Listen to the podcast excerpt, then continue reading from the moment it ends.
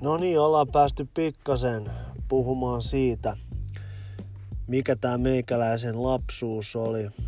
Mä aloitin siellä aika varhaisessa vaiheessa käyttää päihteitä ja ne kaveripiirit, ne kuviot siellä, niin oli semmoista aika normaalia nimenomaan lähteä tuohon suuntaan. Toki samassa kylässä asuu ihmisiä, jotka ei tiennyt yhtään mitään noista kuvioista ja varmaan monien lapset eli niissä omissa ympyröissään ja omissa kuplissaan. Mekin elettiin meidän kuplassa. Meidän kuplassa maailma oli paha paikka. Jengit, väkivalta, huumeet, tulevaisuuden pelottava sellainen tietynlainen niin tumma sävy mielessä oli aina oman sydämen sellaista niin kuin todellisuutta, että maailma menee kohti sitä, että mullakin pitää olla kohta ase, mun pitää hommata. Tykki ja mä just jouduin miettimään, että pystyykö mä ampuu ketään. Mietin, mä olin ala-asteikäinen Totta kai me oltiin katsottu vähän liikaa niitä gangsterileffoja, mitä tuli Jenkeistä. Mutta samaan aikaan Suomi liittyi EU-hun ja uutiset kertoi siitä, että kun rajat aukee, niin kansainvälinen rikollisuus tulee nousemaan. Ja kyllähän sen jo silloin pikku penskana tajus, että jos rajat on auki, niin erilaiset liivijengit sun muut alkaa niin kuin levittäytyy Euroopan maissa enemmän ja se tarkoittaa lisää huumerikollisuutta, ää, väkivaltaa ja niin poispäin. No siinä pienenä poikana tommosia jo mietin, vaikka kuitenkin tosiasiassa mä oon aina ollut sellainen herkkä poika ja en koskaan oikeasti ole pystynyt tekemään mitään pahaa väkivaltaa kenellekään. Mutta niin, mä olin sanomassa, että kuitenkin jouduin miettimään, että pystyykö mä ampuu ihmisen ja mä tulin siihen tulokseen, että mä pystyisin ehkä jalkaan ampumaan, mutta en kuitenkaan tappamaan ihmistä noin vaan. No, silloin nuorena nämä ajatukset täytti elämän, nämä tunne, tunteet ja nämä fiilikset, varsinkin Pihlaimäessä, niin meillä alaasteella pojat puhuttiin siitä, kun Pihliksessä oli jengi nimeltä PSK, Pihli Street Killers. Ja me tiedettiin, että, että ne aina kokoontui hyndällä ne Pihliksen isommat tyypit ja siellä ne veti kamaa ja dokas ja tappeli ja tekivät mitä tekivät. Ja sitten kerran joku oli pumminut joltain äijältä röökiä Pihliksen ostarin bussipysäkillä ja kun se ei ollut antanut sitä röökiä, niin se oli potkittu siinä hengiltä. No, kyllähän mä ne nimetkin on kuullut silloin, mutta ehkä mä en niitä tässä sano.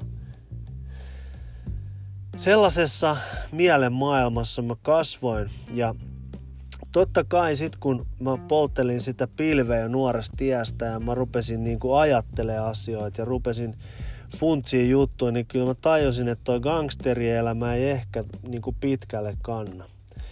No niinpä mä sit niin kuin lähdin tutkimaan niin kuin esimerkiksi regeen kautta maailman parantamisen erilaisia skenaarioita. Mä tykkäsin Bob Marlista, kun sillä oli rastat.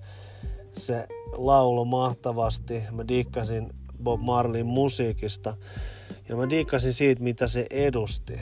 Sellaisesta niinku, sellaista maailman rauhaa se yritti levittää. Ja sitten mä aloin vähän niin kuin omaksua semmoista pehmeämpää linjaa. Mä oikeasti tiesin, että ei musta oo gangsteriksi. No sittenhän se tietysti se pilvenpoltto ja sellainen mielen laajentaminen, hengellinen jano, kiinnostus uskonnollisista asioista, hengellisistä asioista, niin mä, mä halusin yhtäkkiä sitten niinku olla guru, niin kuin intialaiset gurut – mistä mä luin monista sellaisista tyypeistä. Ja sitten mä kävin sitä tietä. Mä syvennyin kaikenlaiseen filosofiaan, erilaisiin uskontoihin ja mä ajattelin, että mä oon aika fiksu jätkä. lopulta se kuitenkin johti siihen ihan toivottomaan tilaan, että mistään näistä mun jutuista ja tästä hausta ei johtanut niin kuin mihinkään sellaiseen niin kuin juttuun, missä mä olisin oikeasti löytänyt itteni ja rauhan mun sydämeen, vaan mä olin sitä vaan kovemmin kiinni huumeissa, mitä enemmän mä yritin esimerkiksi pyristellä niistä eroja.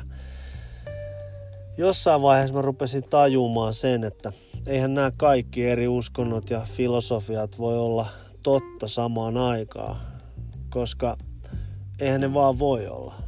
Niissä puhutaan ihan eri asioista, ne menee ihan ristiin keskenään. Ja, ja, ja se tarkoittaa sitä, että, että jos on olemassa totuus, niin sit jotkut asiat on myös valhetta.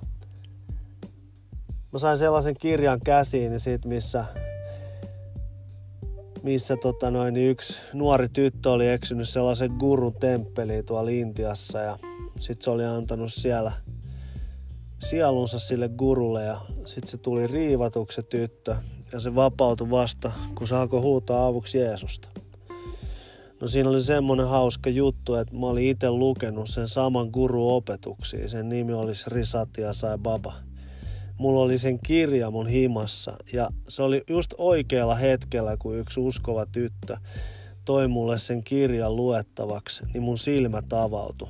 Mä säikähdin ihan sikana sitä totuutta, että ei kaikki tiet vie Jumalan luokse, eikä kaikki jutut ole niin hyviä mitä voisi luulla ensi ulkopäin.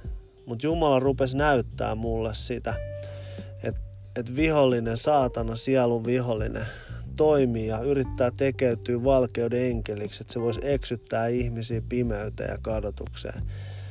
Mutta Jeesus tulee vapauttaa.